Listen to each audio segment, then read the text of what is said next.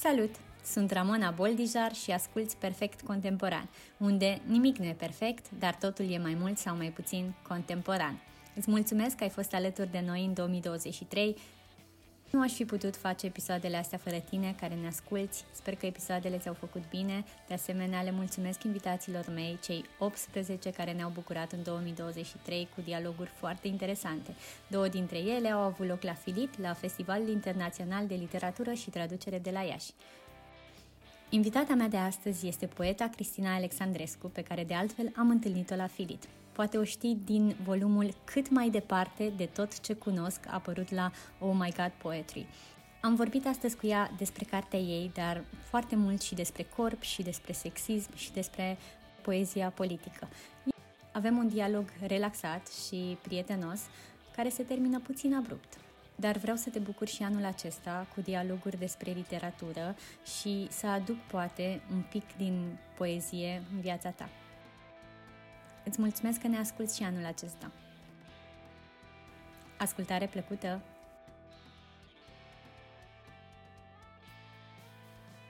Bună, Cristina! Bine ai venit la Perfect Contemporan! Bună dimineața la cafeluță, Ramona, și te salut așa în memoria unui proiect pe care l-am început eu la, în ianuarie 2023, Cafeluță Poem, un newsletter cu poezie.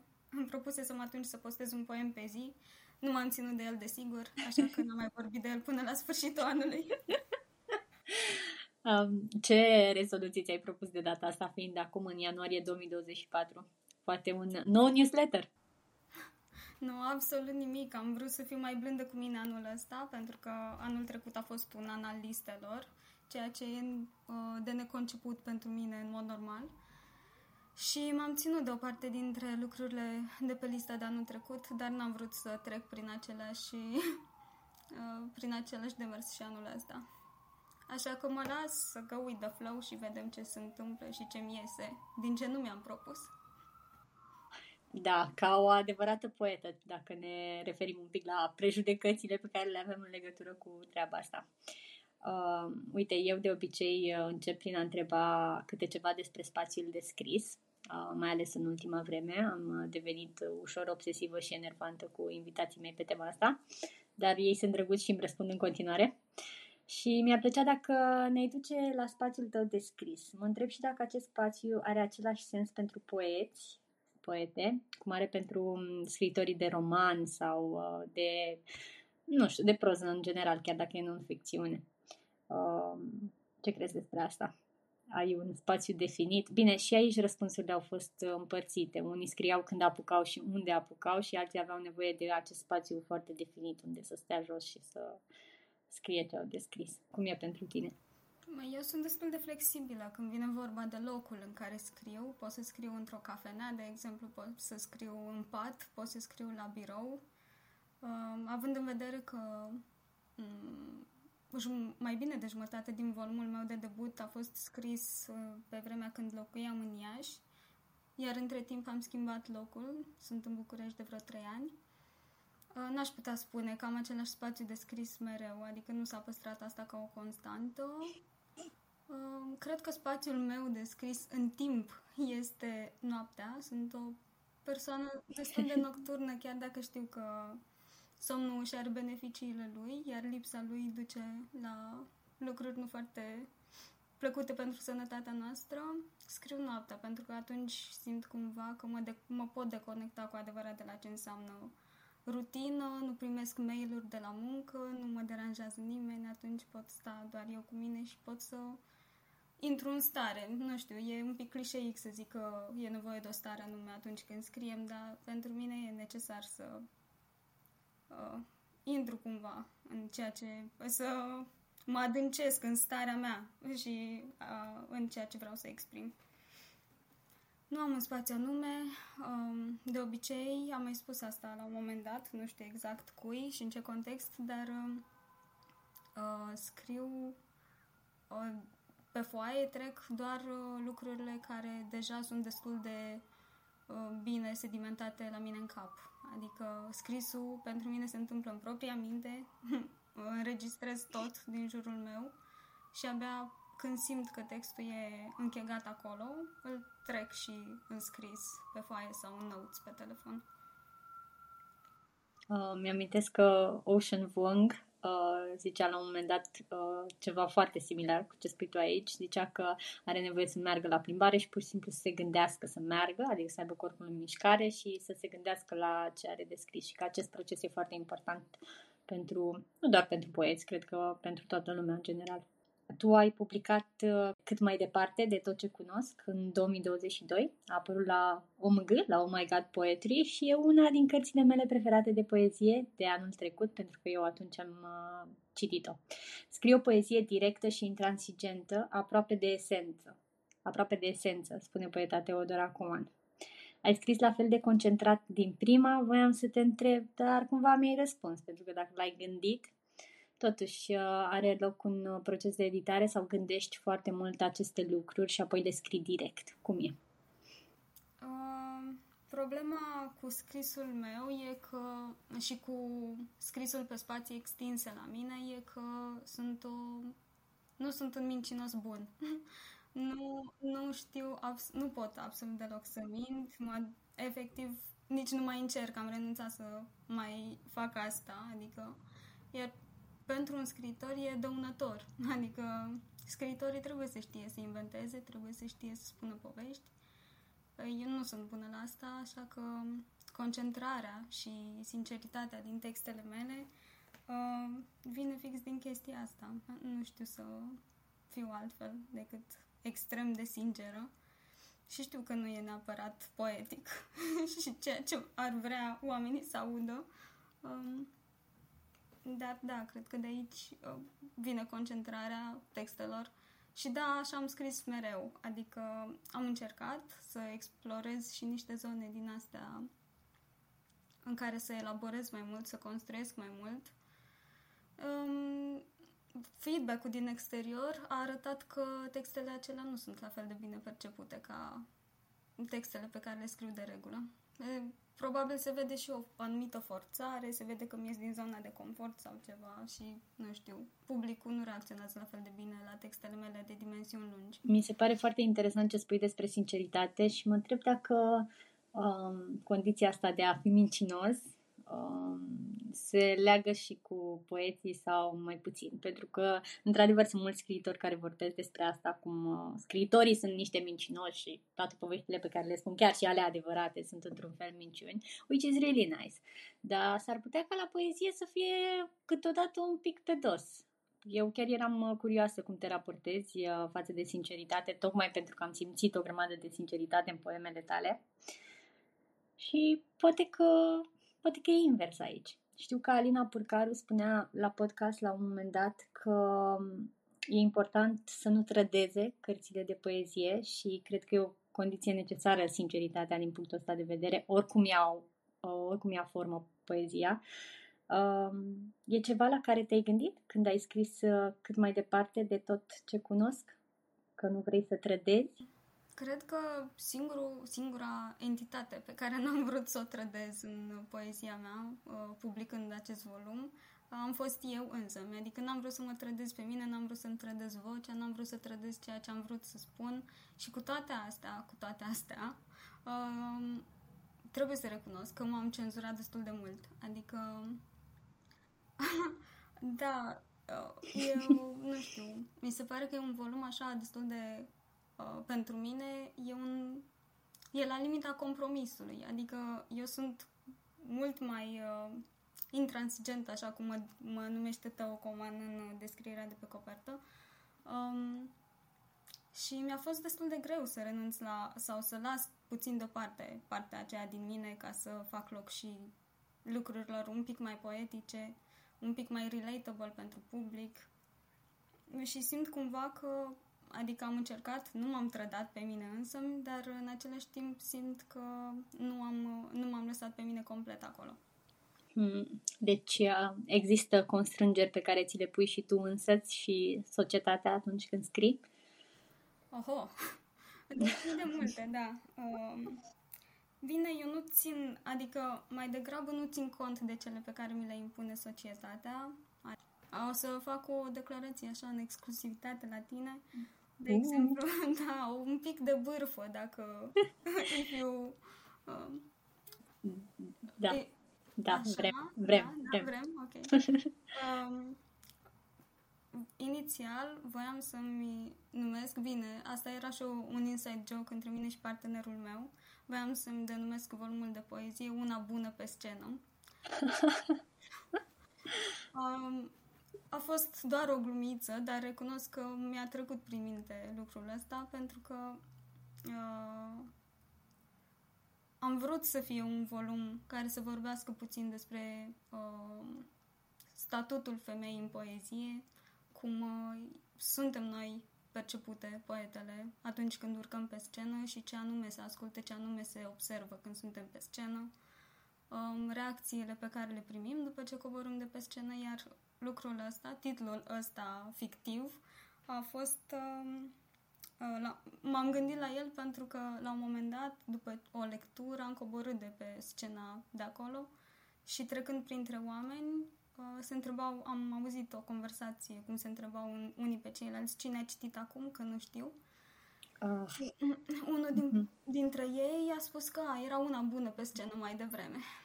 Uh-huh. Atât s-a reținut din ceea ce am citit eu și recunosc că m-am revoltat pe moment. Încă sunt revoltată pentru momentul ăla, dar um, da, deci în sensul ăsta. Crezi că, în general, poetele când citesc sunt văzute mai ales pentru corpurile lor și mult mai puțin pentru ceea ce fac pe scenă? Din păcate, cred că da. E un adevăr de care, adică nu are rost să ne ferim. Mi se pare că lumea literară nu e tocmai un safe space pentru femei. Cu mici excepții, desigur. Adică sunt unele femei se simt mai confortabil în mediul ăsta. Le place atenția, eu nu sunt printre ele, se descurcă mai bine cu asta, nu știu, gestionează mai bine, nu pun la suflet, dar eu nu sunt printre ele și mi-e greu să accept când uh, sunt pusă în contexte de genul. În contexte foarte sexiste, basically. Da, da, da.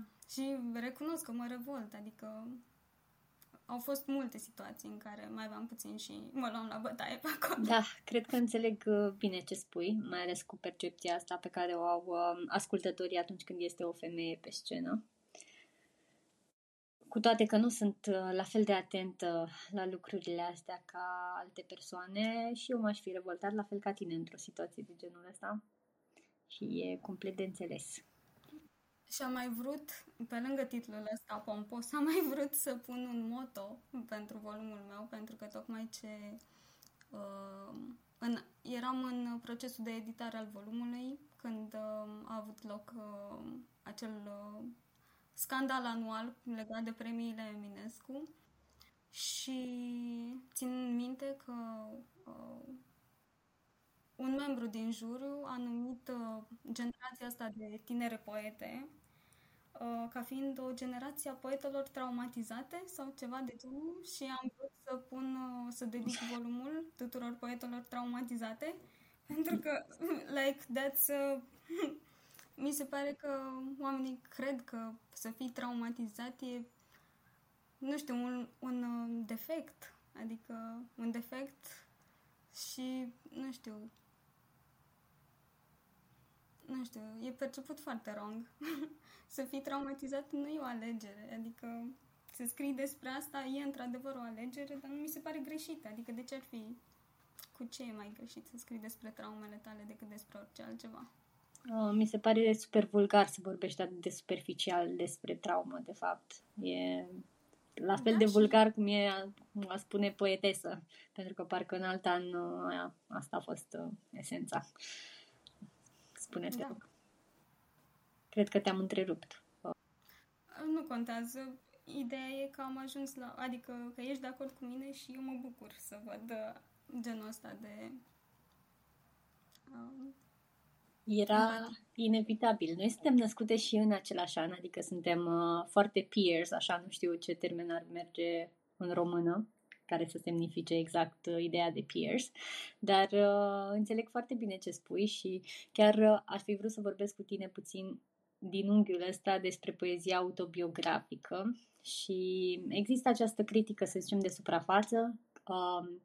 Um, se vorbește foarte mult despre faptul că s-a scris multă poezie autobiografică, ce sens mai are să scriem poezie autobiografică, că nu se mai poate aduce nimic nou aici și poate ideea că poeții și poetele vorbesc cam prea mult despre ei înșiși, să zicem că sunt egoiști, nu știu, tu ce crezi despre poezia autobiografică? Crezi că mai poate fi inovatoare?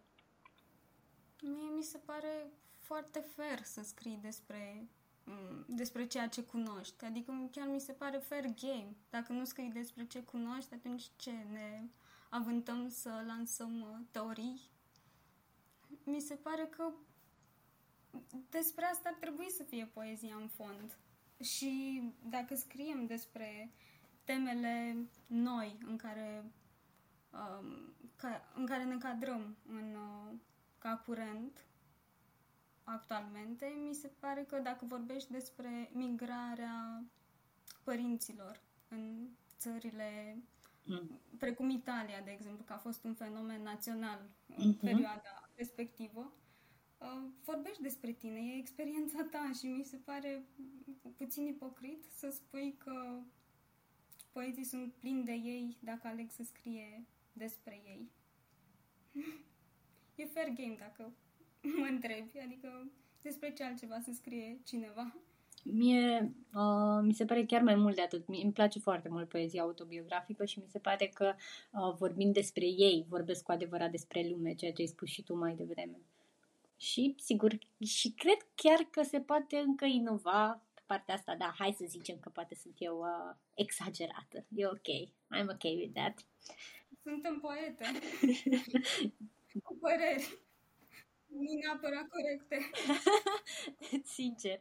Mă gândeam acum că e acest dublu standard, știi, atunci când scrii un roman sau o proză scurtă, ești adesea sfătuit să pornește la ce știi. Nu mai scrie despre nu știu ce crime și nu știu ce, vorbește despre viața ta mai întâi și ficționalizează ca să poți să scrii cât mai uh, pertinent și cât mai credibil. Dar atunci când vine vorba de poezie, mai ridicăm din sprânceană, a, a scris despre el sau a scris despre ea. Dar nu e același lucru.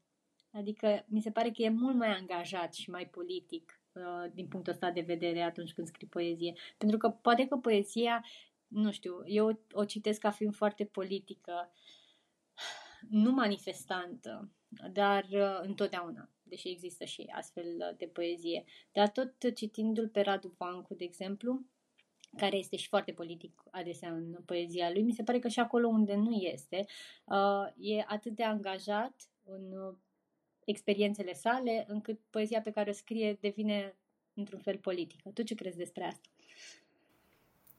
Cred cumva că e inevitabil să, să nu abordezi teme politice în ceea ce scrii, pentru că e un lucru care ne impactează, adică zilnic și în modul cel mai direct. Nu, nu aș putea spune că poezia pe care o scriu eu merge în zona uh-huh. respectivă, nu e manifest cu siguranță, mi-aș fi dorit să fie, dar pentru că am combinat niște texte mai vechi cu de acum vreo 10 ani, adică, cum ziceam, mai bine de jumate din volum e scris acum 10 ani, de fapt, um, nu am găsit acel fir care să lege neapărat și să fac din asta un uh-huh. volum politic credibil până la urmă. Mm, dar, nu știu, adică am exemple, pot să dau câteva exemple de volume de poezie politice care chiar uh, m-au impresionat. Uh, unul dintre ele e Corporația Norilor de Laurențiu Ion, nu știu dacă l-ai citit. Nu de acum uh, o să o fac. trebuie, da, trebuie. Și mi se pare că nu că avem o datorie sau ceva, dar mi se pare că dacă nu scrii despre asta, ești puțin defazat sau puțin neconectat la realitate, să zicem. Dacă nu te influențează absolut în niciun fel nimic din ceea ce se întâmplă în jurul tău și nu te afectează, mi se pare că uh, trebuie să mai cobori puțin cu picioarele pe pământ. Cred că te afectează chiar dacă nu-ți dai seama și atunci când scrii, tot scrii, nu știu, despre mediile pe care le traversezi, de exemplu, nu știu, e ceva ce se întâlnește destul de des. N-ai cum să nu introduci și ceva despre lume acolo și atunci eu devii într-un fel sau altul angajat, fie că îți place sau nu. Dar sigur că de aici până la a fi angajat de adevăratele și a fi manifestant e o diferență imensă, este un pas foarte mare. Mi-ar plăcut să ne spui puțin uh, cum te raportezi tu la muncă versus uh, talent versus uh, inspirație. Ai zis că gândești foarte mult poemele înainte să le scrii și uh, asta e o parte din uh, muncă. Dar um, spune-ne puțin cum se întâmplă asta, îți vin formele exacte, îți vin ideile, um, cum are loc acest proces? De cele mai multe ori, cred, pornesc de la o sintagmă, o formulare, nu știu, de exemplu, uh, ideea care mă obsedează acum și despre care va trebui să scriu la un moment dat e că uh, e legat de Zodi. Um, și uh, e ceva, adică e doar o formulare, nu am, tocmai pentru că nu am o, o formă finală la ea, o să fie puțin penibilă, um, o să dau așa cu semicitat din mintea mea, um, ești Capricorn, iar eu trebuie să modelez iubirea în funcție de asta. Ce drăguț! Sau ești Capricorn, iar iubirea mea trebuie să fie pragmatică. Ceva pe acolo. Hmm. Îți uh, împărtășesc așa un pic din uh, interesul, nu știu dacă să-l numesc interes pentru Zodii, eu fiind uh, belbec, eu fiind de asemenea ate și foarte sceptică în legătură cu orice pe lumea asta ușor nihilistă. Uh, nu pot să zic că cred în zodii neapărat, dar uh, dacă mă întreabă cineva o să-i spun că sunt berbec, pentru că e, face parte din identitatea mea convențională în lume. Nu știu dacă are sens ce spun. Are sens. Totally ești într-un proces din ăsta foarte intens de gândire la următorul tău volum sau la poemele care îl vor compune? La poeme, da, la volum încă nu m-am gândit, evident, pentru că am luat o pauză destul de lungă după ce am publicat volumul. Uh, n-am mai scris nimic. N-am mai scris nimic în, în poezie, uh, adică am mai scris așa mici textulețe, dar din nou m-am dus în zona de autobiografie, dar niște texte așa mai uh, eseu, dacă vrem să le numim așa, deși e mult spus. Încerc să țin așa cumva o rutină, să practic, să nu-mi pierd skillurile. Dar uh, poezie n-am mai scris. Mă gândesc destul de des e, cred că e ceva important. Poate că poezia e ca mersul pe bicicletă, știi? O faci odată, o faci toată viața. Sper. Sper. Sper să fie așa. Am vorbit uh, de curând cu Alex Olteanu la podcast și m-a făcut indirect să mă gândesc foarte mult la intuiție, pentru că fiind așa exagerat de sceptică am ajuns să cred. Uh, tind să vorbesc foarte mult despre muncă și mult mai puțin despre restul. Într-adevăr, are sens asta, dar pe de altă parte uh, am început să ignor niște lucruri care sunt totuși importante. Și mi-am propus să vorbesc mai mult despre asta la podcast cu invitații mei, despre intuiție, ce cred ei despre intuiția în scris, dacă există, dacă nu există și când apare. Adică uh, nu mă refer neapărat la starea mentală, pe care o ai atunci când scrii, că ai nevoie poate să fii odihnit sau să fii lăsat singur și așa mai departe, ci despre intuiție atunci când scrii, când uh, știi ce cuvinte să pui, dar n-ai putea să zici cum ți-au venit cuvintele alea, de exemplu. Ce crezi? Dacă e să mă raportez la textele mele, mm, da, merg, într-adevăr. Cred că intuiția e singurul exercițiu pe care îl practic Um, atunci când vine vorba de editarea textelor mele, nu am o formulă, nu am tehnică, uh, îmi lipsesc destul de multe lucruri pe care le are un scriitor în mod normal. Uh, și atunci, da, într-adevăr, mă bazez foarte mult pe cum îmi sună mie. Exercițiul pe care îl fac e să citesc poemele cu voce tare pentru uh, am dat seama cum ar suna, cum, dacă mă identific cu ceea ce am scris. Chiar ai pus bine punctul pe ei.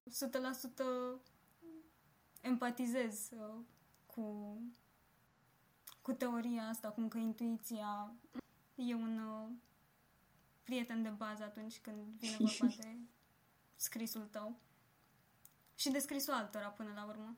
Adică și când citești, e tot un exercițiu din ăsta, că poți să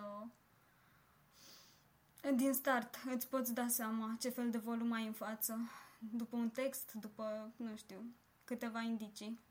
De cel puțin așa se întâmplă la mine și nu sunt superficială, că sunt un cititor destul de exigent și atent.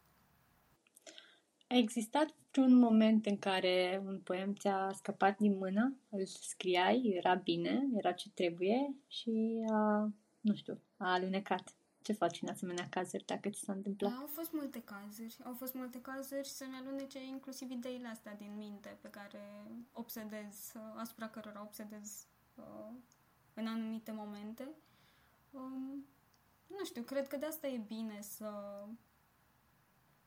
să, nu știu, să-l scrii cum, îl, cum îți vine pe moment, ca apoi să-ți dai seama dacă într-adevăr e ceva de explorat acolo, dacă într-adevăr era ce trebuie, dacă... Așa pot să vină multe idei, pot să vină multe sintagme, propoziții din asta poetice de la care să pleci ca punct de plecare, dar e important să stai o perioadă cu el. Pentru că, nu știu, peste câteva zile s-ar putea să nu ți se mai pară mare lucru ce ai vrut să zici acolo. Și da, adică asta cu Capricornul sigur o să o pun într-un text, că mi se pare prea bună și prea la modă ca să nu o folosesc. Dar... E mișto, mie îmi place, te rog. Fac, da. da. Gândește-te și Taberbeck, te rog. Da. Trebuie să găsești ceva și pentru mine. Poate să facem un, uh, un volum din ăsta cu zodiacal, ezoteric, whatever. ah, mă bag, vreau. Um, cât de important crezi că e titlul în poezie? Nu doar titlul de carte, dar și titlurile poemelor. Crezi că există o valoare în sine a titlurilor de poezie? Cred că există, cred că unii mizează pe asta foarte mult. Nu pot să zic același lucru despre mine, că eu sunt uh, anti-talent când vine vorba de a pune titluri. Uh, motiv pentru care uh, titlul volumului meu e pus de prietenul meu. Uh, l-am primit cadou de ziua mea. atunci, înainte să public, uh, pentru că tocmai știa prin ce trec. Titlurile din volum sunt puse aleatoriu. am ales uh, foarte random. Am ales titlurile poemelor mele pentru că înainte să editez uh, în formă finală manuscrisul, poemele mele n-aveau deloc titluri, adică deloc. Deci sunt cărți așa, fără titluri de poeme. Da, dar dacă e să uite că m-a întrebat de titluri, m-am simțit puțin uh, lovită sub centură. La mine chiar nu e cazul. Eu nu mizez absolut niciun fel pe titluri. Nu mă pricep la asta și cu siguranță și următoarele vor fi puse de alții, nu de mine. A, e bine că există o întreagă echipă care să te ajute da. pe tema asta. um, Aș vrea să îți pun o întrebare pe care ne-a pus-o Alex Olteanu la ultimul podcast pentru următorul invitat. Niciodată nu știe celălalt invitat pe cine o să întrebe, așa că întrebarea e așa în... Uh, nu în gol, nu asta am vrut să spun, dar uh, e pentru toată lumea și pentru nimeni în același timp. Care este arta care îți influențează cel mai tare scrisul, în afară de literatură? Da, e o întrebare așa, în aparență, destul de ușoară, dar încerc să-mi dau seama care dintre ar- celelalte arte uh, e mai importantă pentru mine acum, ca să pot să dau un răspuns. Aș vrea să zic că muzica, pentru că eu inclusiv muzica o ascult pentru versuri, ascult și muzică instrumentală, dar mai rar și, în general, soundtrack-urile mm-hmm. filmelor și serialelor pe care le-am, uh, care mi-au plăcut. Um, da, o să rămân cu muzica pentru că are și legătură cu poezia și că, până la urmă, și piesele muzicale sunt niște poeme în fond, dacă stai să le urmărești și dacă ai timp să asculti asta. Da, cred că dacă aș fi în locul tău aș sta așa și n-aș zice nimic, deci mă bucur că nu am fost eu întrebată. Da, e foarte greu, pentru că trec și printr-o da. fază din asta în care merg la toate expozițiile la care am ocazia să merg. Um, am făcut așa un obicei din a merge să vizitez un muzeu, măcar în weekend, dacă nu pot și în zilele din timpul săptămânii. Și mi-e foarte greu, pentru că recunosc că ce văd la muzeu îmi place foarte mult, adică îmi place la fel de mult cum ascult muzică, dar da, de asta am fost pusă puțin în dificultate. Dar uh, muzica de data asta, azi mă simt mai înclinată spre asta. Cu ce mesaj ți-ar plăcea să rămână cititorii tăi după ce citesc poeziile din uh, cât mai departe de tot ce cunosc? Hmm. Cred că aș vrea să rămână fix cu mesajul pe, cu care au rămas mulți dintre ei, adică pentru mine a fost așa, m-a trezit puțin din uh, somn uh, reacția pe care am, au avut-o cei care l-au citit și care mi-au și scris imediat după ce l-au citit și ce, cei mai mulți dintre ei, nu toți, au fost atât de drăguți cu mine, dar uh, uh, cei care mi-au scris au, mi-au scris doar pentru a spune lucruri de bine și evident că din asta am ales să-mi hrănesc uh, în continuare, nu știu, inspirația, să zicem, și um, curajul de a continua să fac ceea ce fac și că fac bine sau, mă rog, pentru ei a, a părut că fac bine ceea ce fac. Și mulți dintre ei mi-au zis că, nu știu, a avut efect terapeutic, că i-a ajutat să iasă din niște episoade destul de dark și pentru mine e foarte important, nu pot decât să mă bucur că ceea ce am scris uh, a ajutat. Și cred că ăsta e, adică nu vreau mai mult. Pentru mine, faptul că uh, volumul a însemnat ceva atât de important pentru cititorii lui, e destul. Adică nu am un mesaj să le transmit. Eu mă bucur că s-a întâmplat așa. Mă bucur că a transmis exact ceea ce a transmis. E perfect. Care e poezia pe care o citești cel mai des în public și care e poezia pe care eviți să o citești? Dacă nu întotdeauna cel mai des. Există? Da. O să încep cu cea pe care o evit, că pe, pe cele cu care încep le mai schimb. Pe cea pe care o evit cel mai mult e poemul care dă și titlul volumului, mm-hmm. cât mai departe de tot ce cunosc, pentru că e un poem super vulnerabil, nu mă simt bine niciodată după ce îl citesc. Um, e greu să zic că mai are încă efect asupra mea ceea ce e în textul respectiv, dar că uh, simt așa, de fiecare dată după ce îl citesc încep, încep să tremur sau cumva și trec prin, prin niște uh, schimbări fiziologice de care nu mă bucur neapărat. Și probabil e așa foarte emoționant pentru mine să mă deschid atât de mult în fața publicului sau ceva. și da, evit pe cât posibil să-l citesc, deși de cel mai multe ori, la discuția secretă, de exemplu, uh, mi se cere să citesc poemul ăla. Mi s-a cerut de mai multe ori să citesc poemul ăla. Tot timpul sunt întrebată dacă ai adus cu tine în selecție, ne citești și poemul ăla. de, da, eu încerc să mă feresc de el. și fac rar excepții uh, pentru public.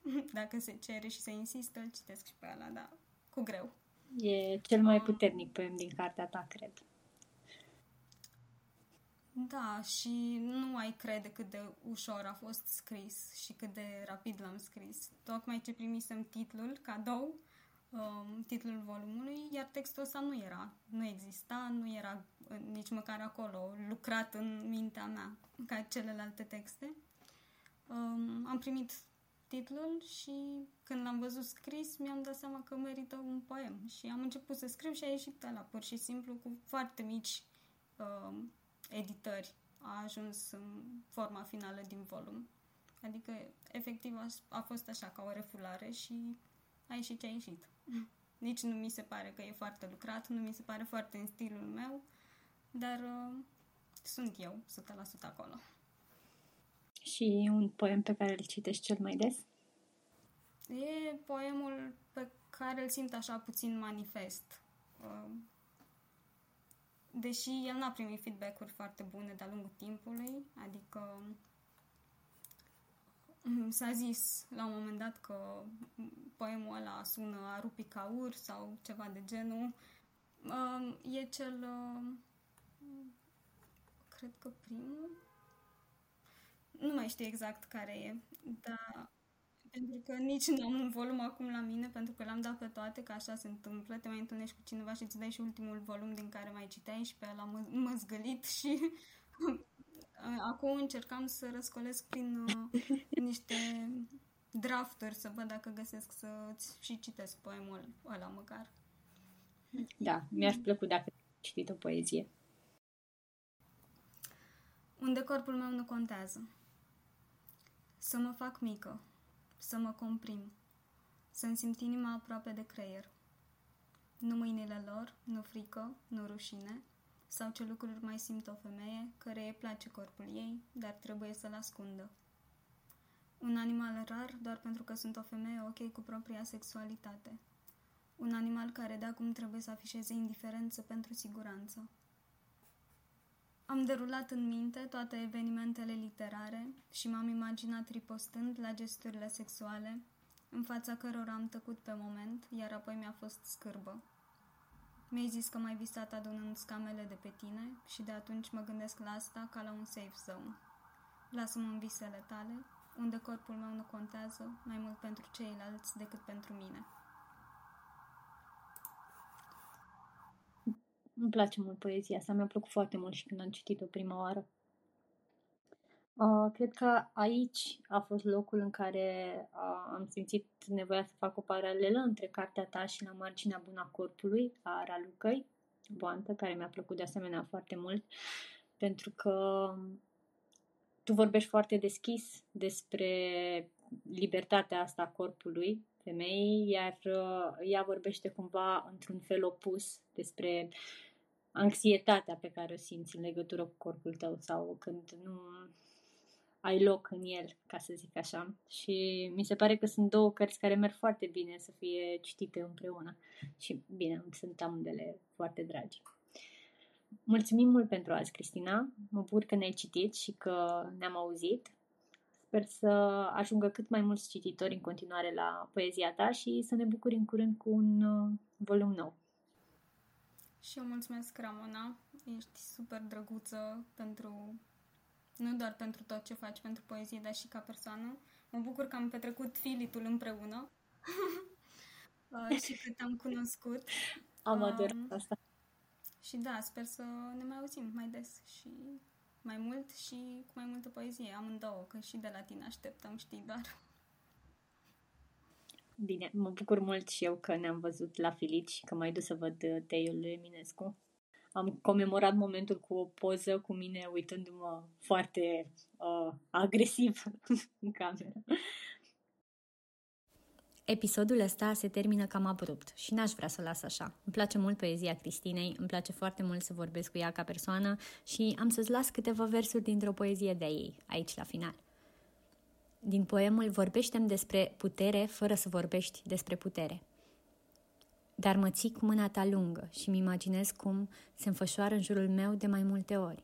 Un cocon protector din care văd cum învâlți un zipo și sper că pentru mine vrei să arunci totul în aer. Mulțumim că ne-ați ascultat! Dacă și vouă vă plac lucrurile perfect contemporane, nu ezitați să ne recomandați și prietenilor, chiar și în 2024. La mulți ani și aveți grijă de voi!